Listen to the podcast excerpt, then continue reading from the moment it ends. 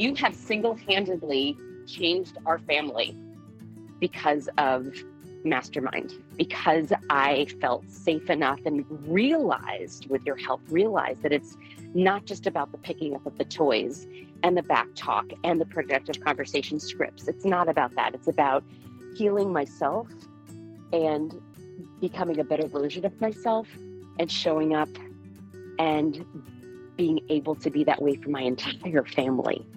I really credit you with doing something that I literally have not been able to do with countless therapists and all the journaling and all the thinking and all the meditating and all the things.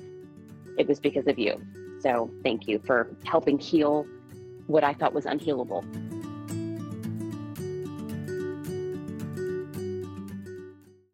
You're listening to the Mastermind Parenting Podcast with Randi Rubenstein, episode 93.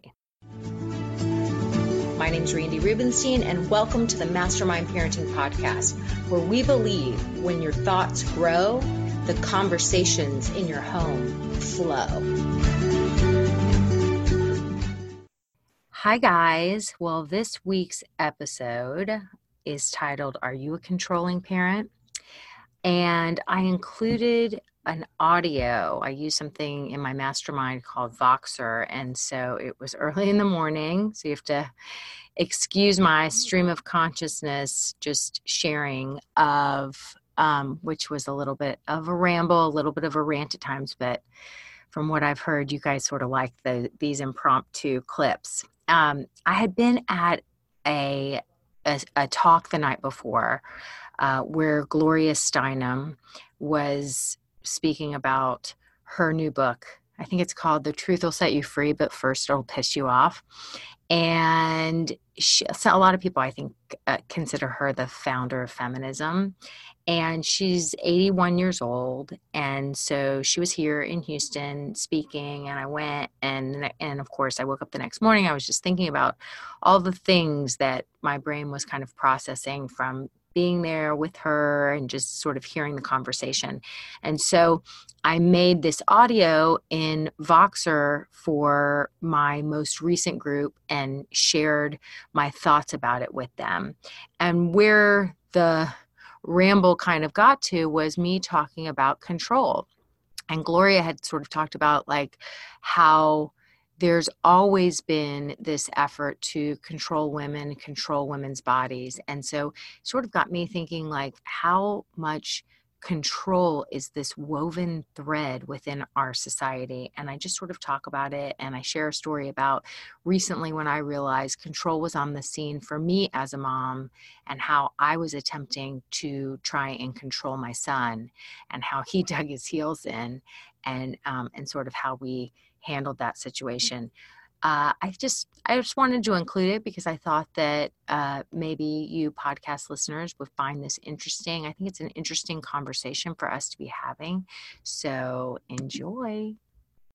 I went last night. Gloria Steinem was in town, and I went to an event and heard her speak. And um, and uh, and it, and there were a couple of things that just got my brain thinking. But you know, she talks about for anybody that doesn't know she's i mean i consider her like the queen of feminism um, although she's very humble and freaking cool um, and being a person who sort of is vainer than i would care to imagine i love that she still looks beautiful at 80 like she i mean fan she is elegant and like because that part of me about like oh another wrinkle another gray hair like damn it.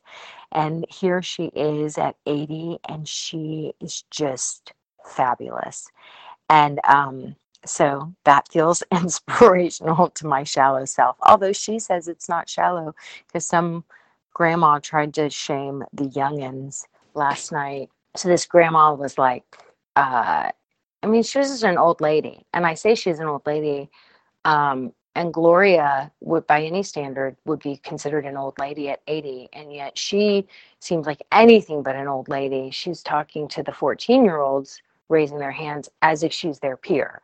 Like she's just so freaking cool.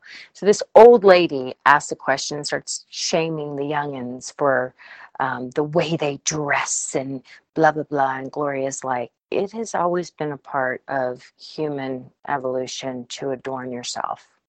And and the real and so i mean even down back to tribal communities. So hair and makeup and clothing like it's part of of like being a human. Humans have always done it. And um the real problem is when we start to police each other. That's what she said to this lady which i thought was such a classy way of being like ugh, stop being a part of the problem and become part of the solution but i think i thought it was really interesting because Gloria said, um, Gloria, eh, Gloria said, she said, I, she, somebody was asking her about her childhood. And because in her last book, she really talked about um, her mom and her dad. Her mom, she didn't, she wasn't put in school until she was 11 years old. Like her dad was a bit of a ba- vagabond and, and bad with money and blah, blah, blah, blah, blah.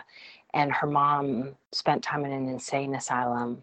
Um, so by any stretch of the imagination, it sounds like she had a pretty rough childhood.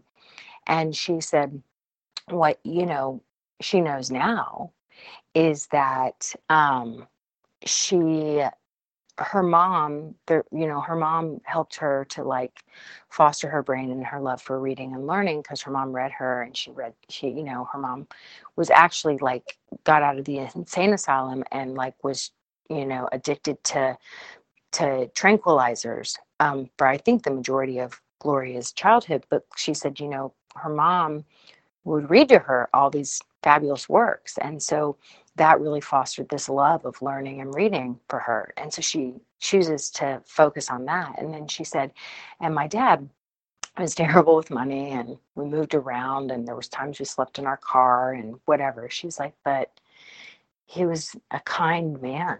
Like he was so kind to me. And I was his buddy. And she said, What more could a child want? I, she said, you know, so she was like, she was like, and so what I realize now, like I didn't realize this when I was younger, is that they very much shaped me. Um, you know, I was angry when I went to, you know, when I finally started school and then I went to Smith for college, like I, I, I longed for a more traditional family very much so. Um, she says, but now I realize like my dad represented that, that, of course, there are kind men in the world.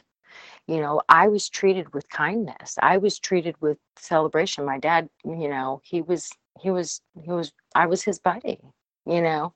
So she really, she really recognizes how her upbringing, her parents um, shaped her in so many ways and she essentially has like rewritten that narrative and that's what she kind of talked about a little bit as an older woman um, and and it sounds to me like she nobody tried to control her you know she was there was a lot of freedom and she talks about you know the control and the history um, you know she's got so much wisdom and knowledge but she talks about the the history of of the society wanting to control women and control women's bodies and control women's reproduction. That's why she's you know takes such a firm stance with the abortion laws. And um, and she said, you know, it's always been about controlling women and controlling their bodies and controlling reproduction, because that's how you know that's how the next generation comes along. And i thought that that control piece was so interesting. Something is going on in my brain with you know what we're doing here is we're changing the parenting paradigm and shifting away from trying to control other humans and um and and i just want y'all to kind of think about that right like if we as especially as moms as women we don't want anyone telling us or trying to control our body um our bodies we we have to practice what we preach, right? So as we dig in and really start offering things like choice, but what about when empathy doesn't work? What about when the two choices don't work? Okay, can there not be a third option? Can we not include and collaborate with the people? If empathy is not working, can we go, hmm, the point of empathy is so that the other person can tell you're on their team, you see their perspective. It's not a manipulative tactic So something's got to shift here. And then you just talk to your child like a human. And you're like, I'm here for you. I, you know, I'm I'll be over there. Come get me when when you can talk to me and I can help. Like I am here. Right? So so you just go back to really like basic humanity.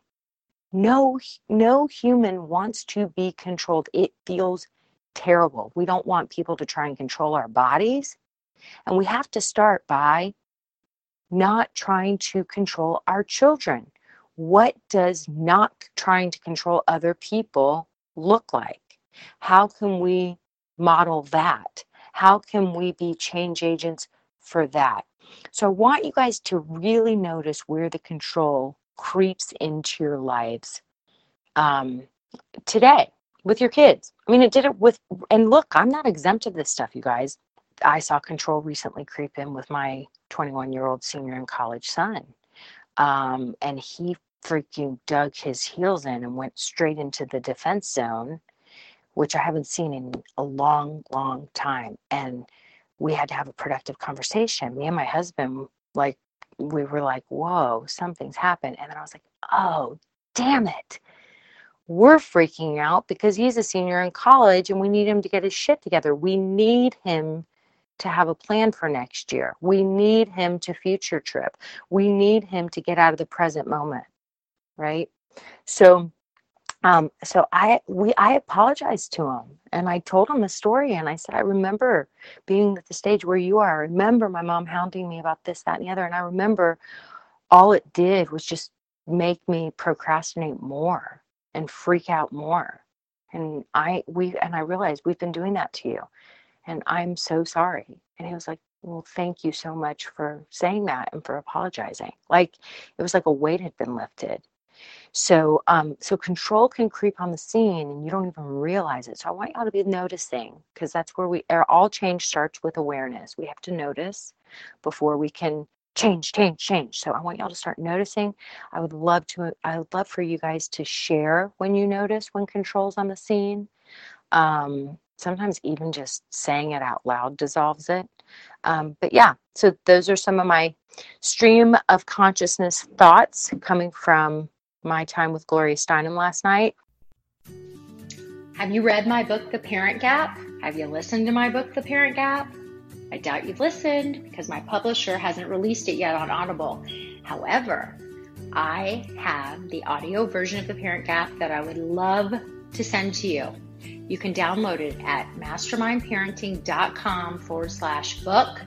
That's mastermindparenting.com forward slash book for your free audio version of The Parent Gap. You're welcome. Bye.